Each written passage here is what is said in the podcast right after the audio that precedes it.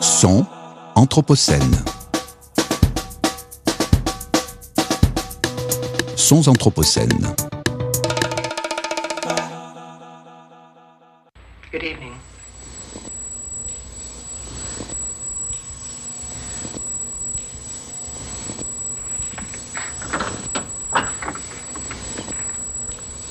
Closet.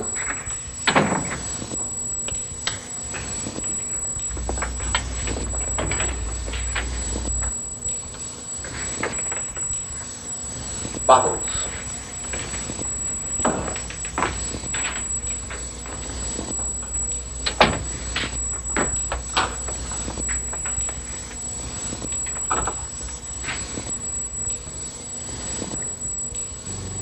Does it go anywhere?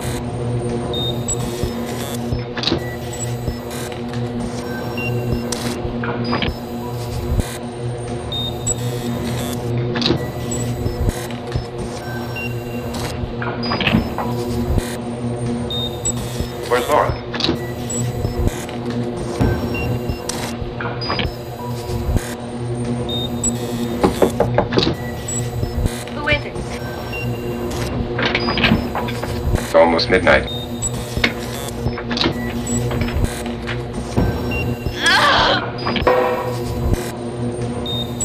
Where's Laura? Laura. Laura. Laura.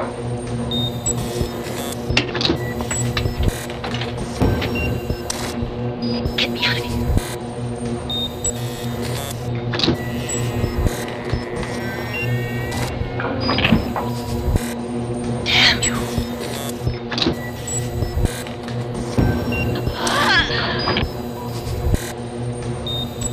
Where's Laura? Laura.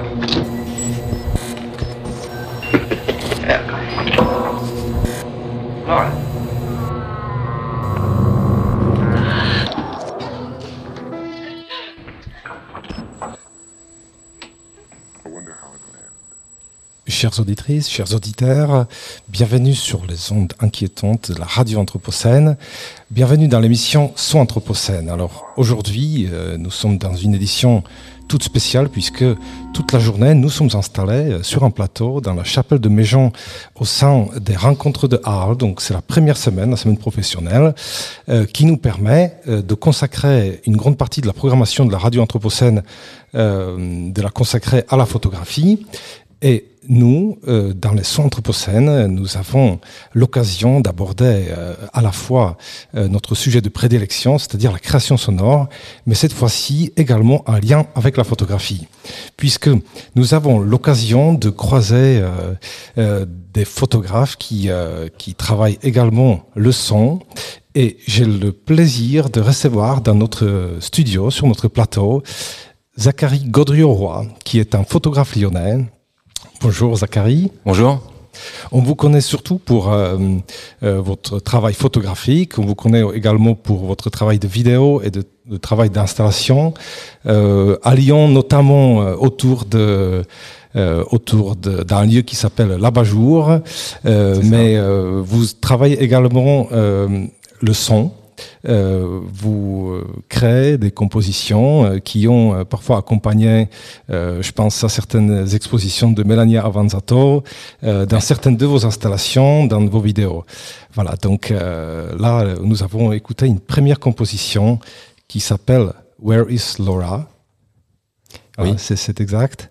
C'est ça, oui. Et là, on est où? Qu'est-ce que vous pourriez nous dire de cette composition? Parce que... Alors, cette composition, j'ai commencé à travailler sur le son, disons, peut-être il y a 5-6 ans. Je dis ça un petit peu à la louche. Au début, c'était vraiment pour accompagner... j'ai toujours été passionné de son et de musique en général. Et là, c'était vraiment pour accompagner en particulier soit de la vidéo ou de la photo. Et il s'avère que j'avais fait un travail photographique qui s'inspirait en partie d'un certain type de cinéma, qui est les films noirs. Et j'avais travaillé sur les chambres d'hôtel notamment. Donc j'avais photographié plusieurs chambres d'hôtel et en mêlant des scènes de films que j'avais rephotographiées à travers les écrans. Et j'avais mélangé ça. Et donc ce qui m'intéressait, c'était de mixer, disons, de mélanger deux ambiances qu'on pourrait considérer être comme antinomiques d'une certaine manière, c'est-à-dire le fictif, la fiction, le cinéma et le réel. Alors entre guillemets, parce que qu'est-ce que veut dire le réel, c'est une grande question. Mais voilà, c'est ce qui m'intéressait. Et ce qui m'intéresse en particulier dans la photo, pour commencer en photographie, c'est de prendre de recomposer des scènes à partir de fragments de réalité, disons. Moi, c'est comme ça que je vois les choses, c'est ce qui m'intéresse. Et j'ai toujours été très influencé par le cinéma en particulier, d'où cet attrait aussi pour le son et les ambiances. C'est vraiment plus que de la musique, moi je vois ça plus comme de l'ambiance, voilà, c'est poser des ambiances.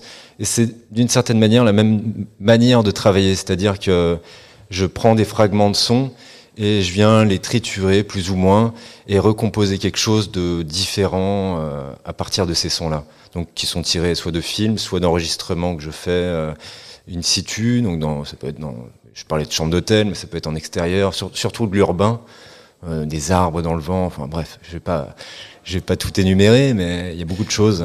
D'accord, donc puisque nous sommes un petit peu au cinéma, en tout cas nous sommes dans une certaine création sonore qui n'est pas complètement sans lien avec des univers diégétiques et avec des narrations de cinéma, je vous propose d'écouter maintenant la deuxième composition qui s'appelle « Nos corps dans l'espace ».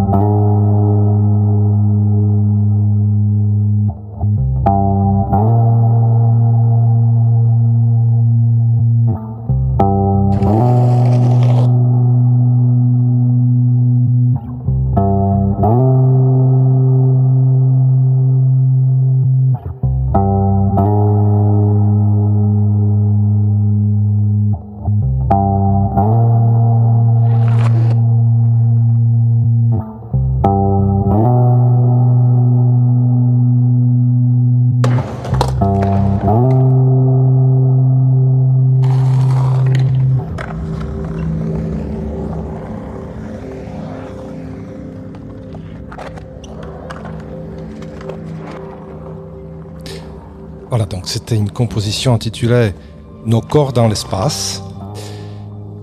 Zacharie Gaudrillot-Roy, j'ai l'impression que nous sommes là en présence d'une musique qu'on pourrait un petit peu qualifier d'ambient, musique d'ambiance. C'est quelque chose qui se déploie dans le temps, quelque chose qui a besoin d'une durée, quelque chose qui nous promet des espaces et aussi un ton de trajet, quelque chose qui s'écoute dans la longueur.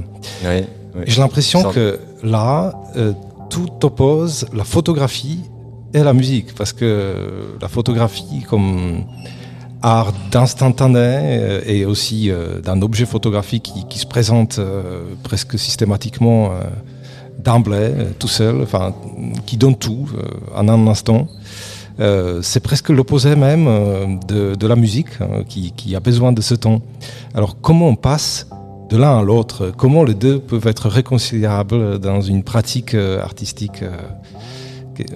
Question à la fois compliquée et pourtant d'une certaine manière en fait c'est plus dans l'acte, si on peut parler d'acte photographique, donc c'est vraiment sur l'instant effectivement, mais moi je photographie en déambulant d'une certaine manière, moi je vois le lien là-dessus et surtout ce qui m'intéresse énormément c'est une certaine manière d'habitude, moi j'appelle ça une sorte de mémoire habitude, quelque chose de répétitif comme ça qui vient par la marche justement et c'est ce que j'essaye de transmettre aussi à travers le son, mais cette habitude elle vient à un moment se faire déranger d'une certaine manière par quelque chose d'étrange, l'habitude devient étrange par la marche, ça c'est une sorte de perception qui m'est peut-être propre, que j'espère partager et disons que le lien moi je le trouve là. Disons que c'est dans la déambulation, je vois quelque chose, et effectivement le temps n'a rien à voir après sur le procédé, donc le travail derrière, même l'écoute disons, n'a rien à voir avec la vision de quelque chose qui est immobile, donc une photo fixe effectivement. Et le lien encore une fois, c'est, moi je me répète, mais il est aussi avec c'est le cinéma hein, évidemment, qui revient, le cinéma. C'est ça, c'est le langage cinématographique qui m'a amené vers la photo à l'origine et le son a toujours été là en fait. C'était sous-jacent, disons. Effectivement, on peut voir sur votre site internet plusieurs séries dont on peut affirmer, je pense sans trop se tromper, qu'il y a une parenté avec le cinéma. On dirait des photogrammes, on dirait des extraits d'un film qui n'existe pas, ou en tout cas on se retrouve dans des ambiances, dans des mises en scène probablement, ou en tout cas des instantanés qui auraient tout à fait pu se trouver dans un film. Donc est-ce qu'on pourrait dire que le cinéma est une sorte de passerelle entre la photographie et la musique? D'une certaine manière, oui. Mais en fait, pour revenir à ces ambiances et cette idée de mise en scène, en fait, moi, ce que je cherche, c'est justement l'aspect, l'artefact, d'une certaine manière, enfin, l'artifice dans les choses qui sont finalement que je n'ai pas mises en scène. Je vais photographier, comme je disais, je déambule donc dans les rues et c'est des perceptions que je suis attiré par des objets particuliers, donc surtout urbains, mais ça peut être d'autres choses, mais surtout urbains. Et finalement, je viens rien à mettre en scène. En fait, c'est surtout, je travaille énormément de nuit pour la simple et bonne raison que les éclairages sont artificiels et c'est ça qui vient donner un aspect factice, on pourrait dire. Parce qu'on aurait pu souvent croire qu'il y a eu un travail de mise en scène et de lumière que vous mettez en quelque sorte en scène. Le réel dans son aspect presque fictif, quoi, justement artificiel. Oui. Le monde apparaît artificiel, c'est comme si vous... Oui, alors que d'une certaine manière, ce que je cherche, c'est justement cet aspect fictif de déréalisation. Au début, c'était vraiment... J'ai eu des phases de déréalisation, d'ailleurs, et c'est vraiment ce qui m'a percuté, c'est cette étrangeté du monde à certains moments qu'on perçoit. C'est souvent très bref, hein, ça peut être à travers des déjà-vus, ce qu'on appelle réminiscences aussi, des images qui nous rappellent quelque chose de lointain, et d'irréel d'une certaine manière, mais qui est ancré quand même dans la réalité. C'est cette ambivalence-là qui m'intéresse et cette antinomie, effectivement. Est-ce que vos images, d'une part, et vos compositions, d'autre part, s'attirent mutuellement? Est-ce que vous les voyez converger, ou est-ce que c'est des terrains de travail différents, qui ont leur propre vie, leur propre direction?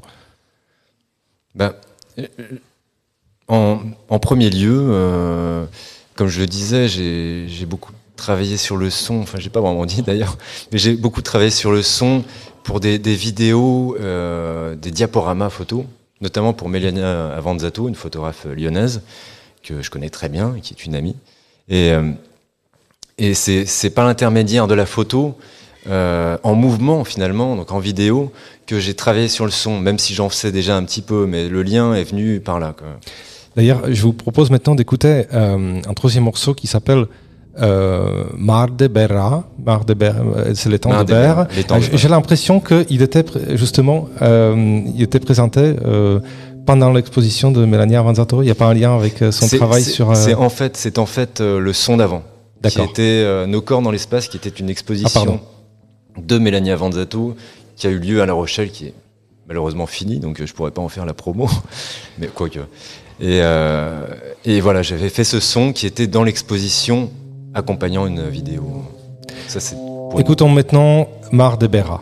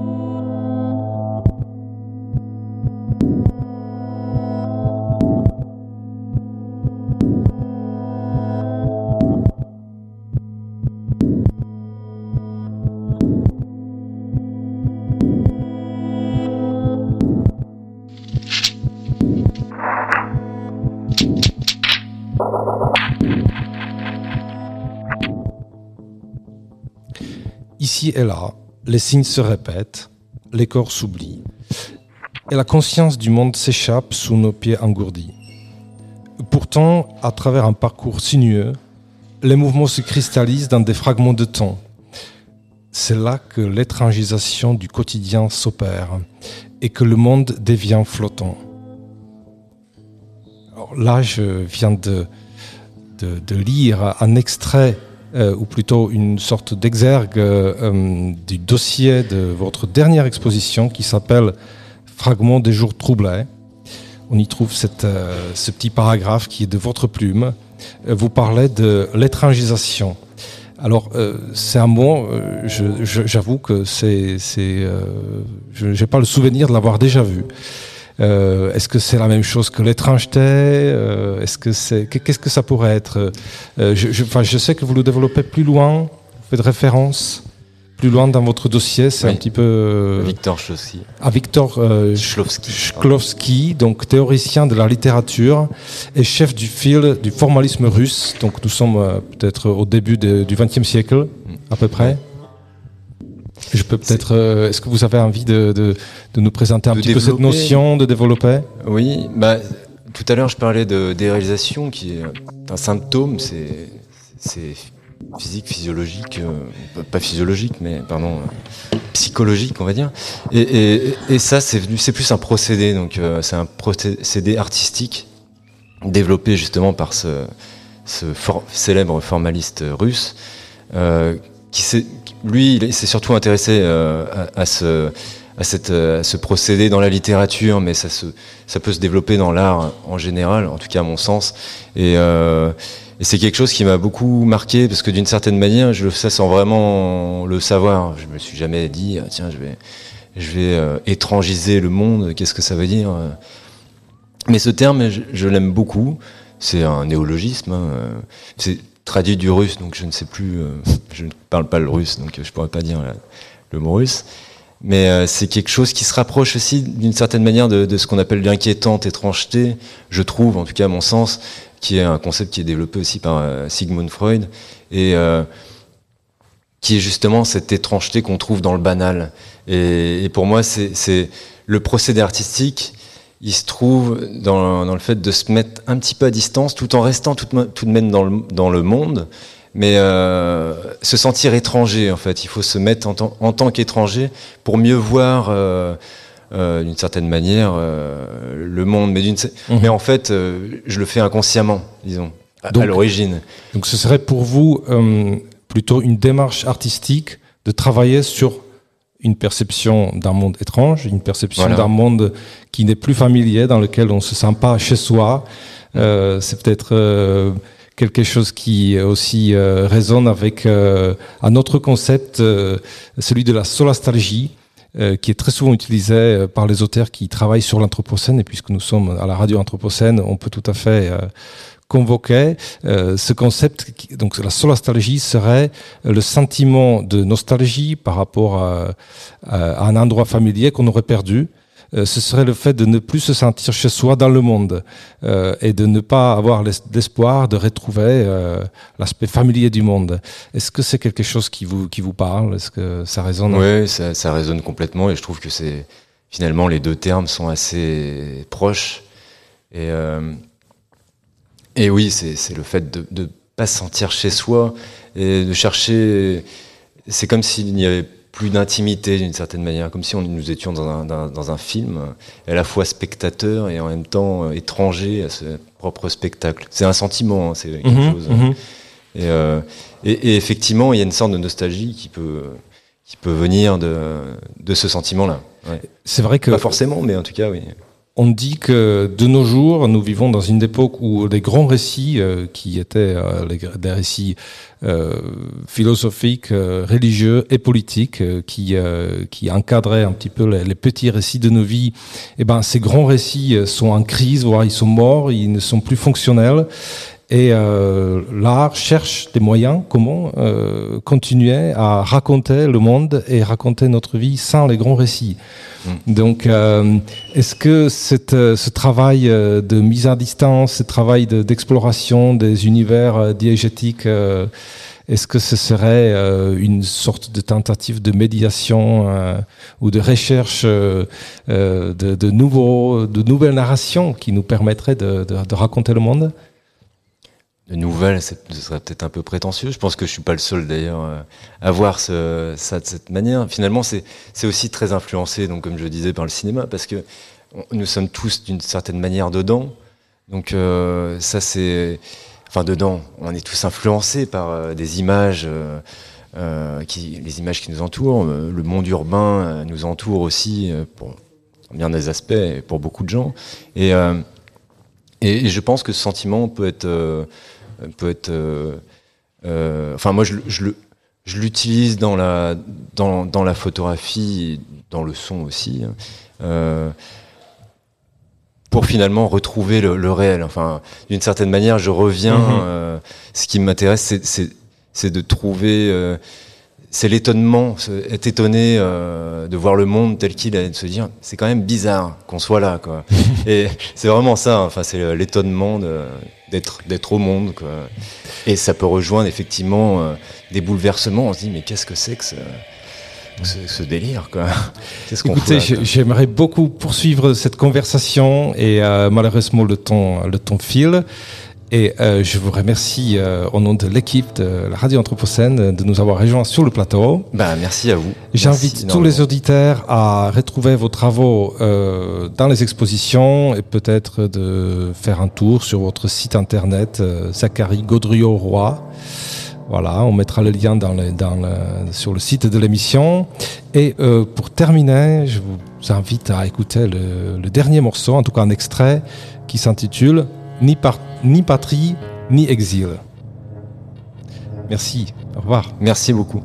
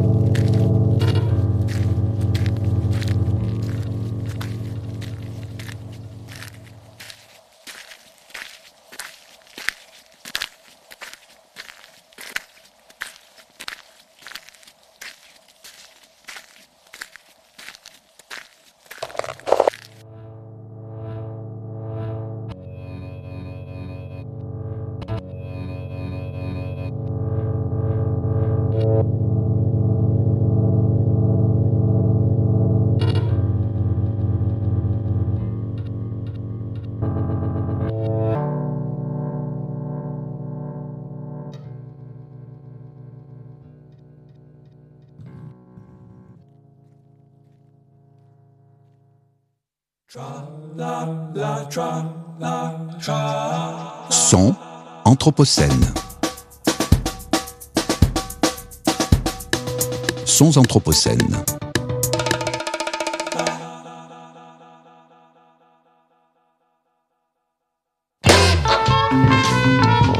Anthropocène. Les rencontres de la photographie. Arles 2022.